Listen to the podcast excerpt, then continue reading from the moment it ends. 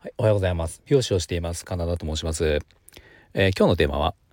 カイロに行って思ったことを、えー、お話ししようと思います、はいえー、このチャンネルではスマート経営をすることで、一人サロンでも利益を最大化することができた僕が、美容のこと、経営のこと、その他いろんなことを毎朝7時にお話をしています。はい、あの、カイロプラクティックに行ってきたんですね。で、えーまあ、僕数日前から、まあ、ちょっとですね、あのまあ肩というか背中というか首というか、まあ、その辺がまあこうちょっと痛かったりとかして、まあ、ちょっと調子が悪かったんですよ。でなんかそのまあなんていうかね腕とかもちょっと左腕がしびれてきたりとかでなんかそういうのがあったので、まあ、ちょっと仕事もつ辛いなと思ってでなんかすごい悪化してきてる感じじゃないんですけどなかなかこうすっきりと治らない状況が続いていたので、まあ、ちょっとある人に紹介していただいたその回路カイロプラクティックに行ってきたんですね。で、ちょうど今この行ってきた帰ってきて、帰ってきた車の中で今これ撮ってるんですが、収録してるんですが、まあ僕今日行ってみて、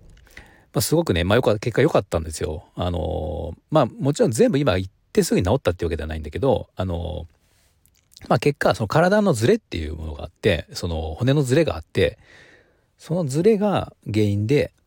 結局はそのし神経を圧迫していたみたいな、うん、それが原因でのしびれとか痛みがあるんだよってことを教えてもらって、まあ、その改善の仕方あの家でやれる改善の仕方を教えていただいて、まあ、その場でもこう骨の歪みっていうものをできる限り直してもらって、まあ、ちょっとは戻ってきているんで良くなると思いますっていうことと、まあ、ちゃんとこれから今後家の方で、あのー、今日教えた歪みを直すことをやっていただければおそらく改善すると思うのでまあ、また迷ったら分からなくなったら来てくださいみたいなそんな感じでやっていただいてまあそう言ってよかったんですよね。うん、でそのまあそれでですね僕ちょっと2つすごく思ったことがあったのでちょっと忘れないうちにこれ収録したいなと思って今撮っているんですね。で2つ僕思ったことなんですが1つは40過ぎたら何か体のメンテナンスにをプロに頼んだ方がいいなと思ったっていうことですね。これ一つです。で僕は恥ずかしながらあのー、まあ自分でですね筋トレとか運動不足だったら運動しようかなとかまあそういったことはやってはいたんだけどまあこういうなんか回路とか整体とかちゃんとプロに体を見てもらう、まあ、病院とかではなくてあのそれ以外のメンテナンスをしてもらうってことを、まあ、僕はもう恥ずかしながら全く言ったことがなかったんですよ今日まで。ん、この今日行った回路が初めてっていう感じなんだけど、うん、まあ一回ぐらいなんかもみほぐしのマッサージぐらい行ったことあるけどまあそれはちょっとねこうあのまあまああれなんでそうそうちゃんとしたとこ行ったことなかったんですね。で今日初めて行ってまあこれはだから言われたのが僕のスパイ仕事美容師の仕事柄もあってもう慢性的に体が歪んできてるのでまあ積み重ねですよねっていうその日々の、まあ、それだけ長くずっとやっていたわけなんであのもう今の現状っていうのはもうなんかね結構ひどいところだと1センチぐらいこう骨のズレがあってまあ結構ひどいですよっていう話をねされてそれはもうこれはあの痛み出るに当然出ますみたいな話だったんでまあこれだから僕今47なんでもうちょっと早い段階でこういったその先生に見てもらうとか、まあ、何か症状が出てなくてもメンテナンスをしてもらうっていうこととか正しい姿勢を見てもらうってことをしてもらっていた方が良かったなって今になって思いました。うん。まあだから大体その40過ぎぐらいとか、まあ今、僕も今思えばそのぐらいの頃からなんだかんだこう不調みたいなもの、あの肩こりもそうですし、まあありますよね、なんだかんだ。でもなんか結構まだその健康な人だとそんな深刻な状態ではなかったりするので、まあ、僕もそうなんだけどちょっとぐらいの肩こりとかそんなのってもう慢性的なものなので、まあ、それは美容師の仕事を毎日やっていれば疲れるよなと思っていたりとかでまあこうダラダラそのねあの流してきちゃったものをもう見て見ぬふりをしてきたみたいなとこだったんだけどまあ今日思ったのはやっぱりもしもしというかね今40手前の方とか40ぐらいの方はちょっと早い段階でこういった回路。まあ回路が僕はいいと思いました聞いて、うん、生態とかよりは回路回路ですね。回路プラクティック。西洋医学らしいんだけど、うん、ちょっとまあいいところをこう人の紹介とかであの探してあの40過ぎたら行くといいのかなと思いました。うん。まあ、もし本当に過去の自分に言えるなら行ってあげたいなと思うぐらいなので、まあ、今後あの今そのぐらいの年の方は、まあ、ぜひちょっと考えてもらった方がいいのかなと思いました。でそれが一つとでもう一つですね。もう一つ思ったこと、まあ、これ結構強く思ったんだけどあの美容師の仕事、うん、これはあのー、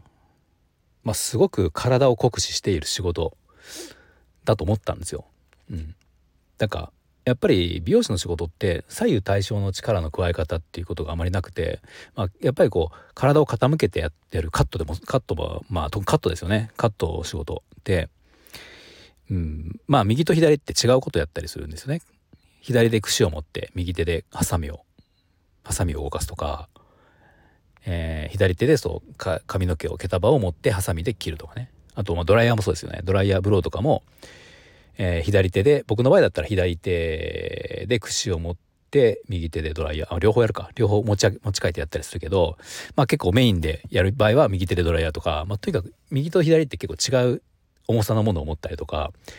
ちょっと無理な体勢でやったりとかってねやったりすること結構多いんですよ。まあ、美容師さんわかると思うけど。まあ、だから、えー、と僕ら美容師自身自分らが思っている以上にかなり体を酷使している仕事なんですよね。まあ命を削ってるとまで言わないけどでもそのぐらいやっぱり積み重ねでまあ本当に僕なんかでも今回あの思ったけど神経を圧迫するぐらいこう骨が歪んでる。うん、あのー、まあもちろん日常生活の自分の生活習慣っていうものあると思うけど、まあ、やっぱりほほぼやっぱこうその先生が言うにはやっぱり美容師さんの仕事はどうしても前の方でやるので体の前の方でやりますよね。だからどうしてもこうまあ肩が内巻きになっていって、えー、そこからストレートネックになったりとかでまあ、あの、職業病でしょうね、みたいなこと言われていたんですよね。なので、うん、あの、そう、そのぐらい美容師さんの仕事、特にカットは、あの、体を酷使している仕事なんですよ。うん、だから、で、僕が思ったことっていうのは、あの、カット料金ですよ。カット料金。カット料金が、あの、まあ、1000円カットとかは別ですね。1000円カットはもうその営業の仕方が、経営の方針が違うので、まあ、あれはあれで別にその、もう1000円で10分でやるっていう、もうその、まあ、そういう商品ですからね。あれはまた違うんだけど、あの、一般的な美容室、うん、1, 1時間ぐらい使ってカットするような美容室って、まあ、同じ1時間使うのでも、いろんな金額あるじゃないですか。5000円、3000円、ね、あの、7000円、1万円とかね。あるんだけど、えー、とやっぱり僕は思ったのは全体的にやっぱり安すぎると思いました今回。まあ僕は今まで思ってたのはその安すぎる理由っていうのはあの美容師のカットの技術っていうのは何年もかけてまだ、まあ、の習得するものだしまあここほんと12年で習得するものではないんですよねやっぱり何年もかかってきてやっているので、まあ、それはもう美容学校も行って免許も取ってるわけだしそこからあのカットの講習受けてとか、まあ、1年2年とか最低でもそのぐらいではもっとかかる場合もあるしそのぐらい僕らのカットの技術っていうのはあの時間をかけて自分たちが習得してきたものだから、まあ、当然安売りは良くないよねっていうのは僕は、ね、思っていたんですよ。うん、だからそういう意味ではカット料金は僕はやっぱりしっかりとした金額をいただかなきゃいけないとは思っていたんだけどあのその理由プラス今回僕は思ったのがやっぱりそのぐらい僕らのカットの仕事っていうのは体を使ってるってことです。うん、体を痛めてるってこと。だからそのぐらいやってるからあのそんな簡単に割引するとかあのダメなんですよやったらっていうのを僕は今回思ったっていうことですねなのでまあまあ自信を持って、えー、しっかりとした金額を美容師さんはいただくべきかなと思いました、うん、普通の普通の一般的な美容室ですね1,000円カットではない一般的な美容室、うん、の場合はその、まあ、変に割引せずにやった方がいいと思いますちゃんと。うん。まあ、でも今回本当に僕はあのー、言ってよかったですね。あのー、なんか寝違いとか筋がおかしくなったって僕は思って一時的に痛めてしまったと思っていたんだけどどうも違うみたいですね。もう慢性的なまあたまたままあ、たまたま今回ね VR のボクシングとかで痛めたとか思ってたけど、あのー、もうそうじゃないんですね。まあそのきっかけはそれもあったかもしれないけどもうやっぱりなるべきなるべくしてなったもう長年のうんと積み重ねで骨が歪んできてでなんか幸い良かったのが、まあ、僕筋トレを懸垂してるんですけどあのそのカイロの先生が言うには筋トレをしていって、まあ、筋肉がある程度あるのでまだ良かったよって、うん、筋肉があるから筋肉でなんとか支えている部分があってもしこれ筋肉がなかったらあのもうもっと骨が歪みが出てるからもっと深刻になってたっていうことでした。なのでやっぱ筋トレをやっててよかったなっていうのとで一応なんかちゃんとしたちゃんとしたというかその今回の僕の症状により改善できる筋トレの方法、まあ、ここに意識をしたらあのよりその筋トレ筋肉がちゃんとした姿勢を保つ筋肉になるのでより効果的ですよっていうのを今日教えてもらったので、まあ、ちょっとこの辺でまたあの明日から僕はちょっとやっていこうかなと思うんですけど、まあ、なのであの筋トレもやっぱりした方がいいいいですねやっぱり、うん、それは思いました。やっといて僕は良かったなと思いました。では今日は、えー、整体に整体ねカイロに行ってきたのであのカイロに行ってきて思ったこと2つあのお話しました。もう40過ぎたら体のメンテナンスなんだかんだメンテナンスはした方がいいってこと、えー、もう一つは美容師の仕事は体をかなりこう使って酷使している仕事なのでもっともうあのちゃんとした金額いただいていいと思いますっていうあそんなお話でした。はい。では最後まで聞いていただいてありがとうございました。何かもし少しでも参考になりましたらいいねボタンフォローをぜひお願いします。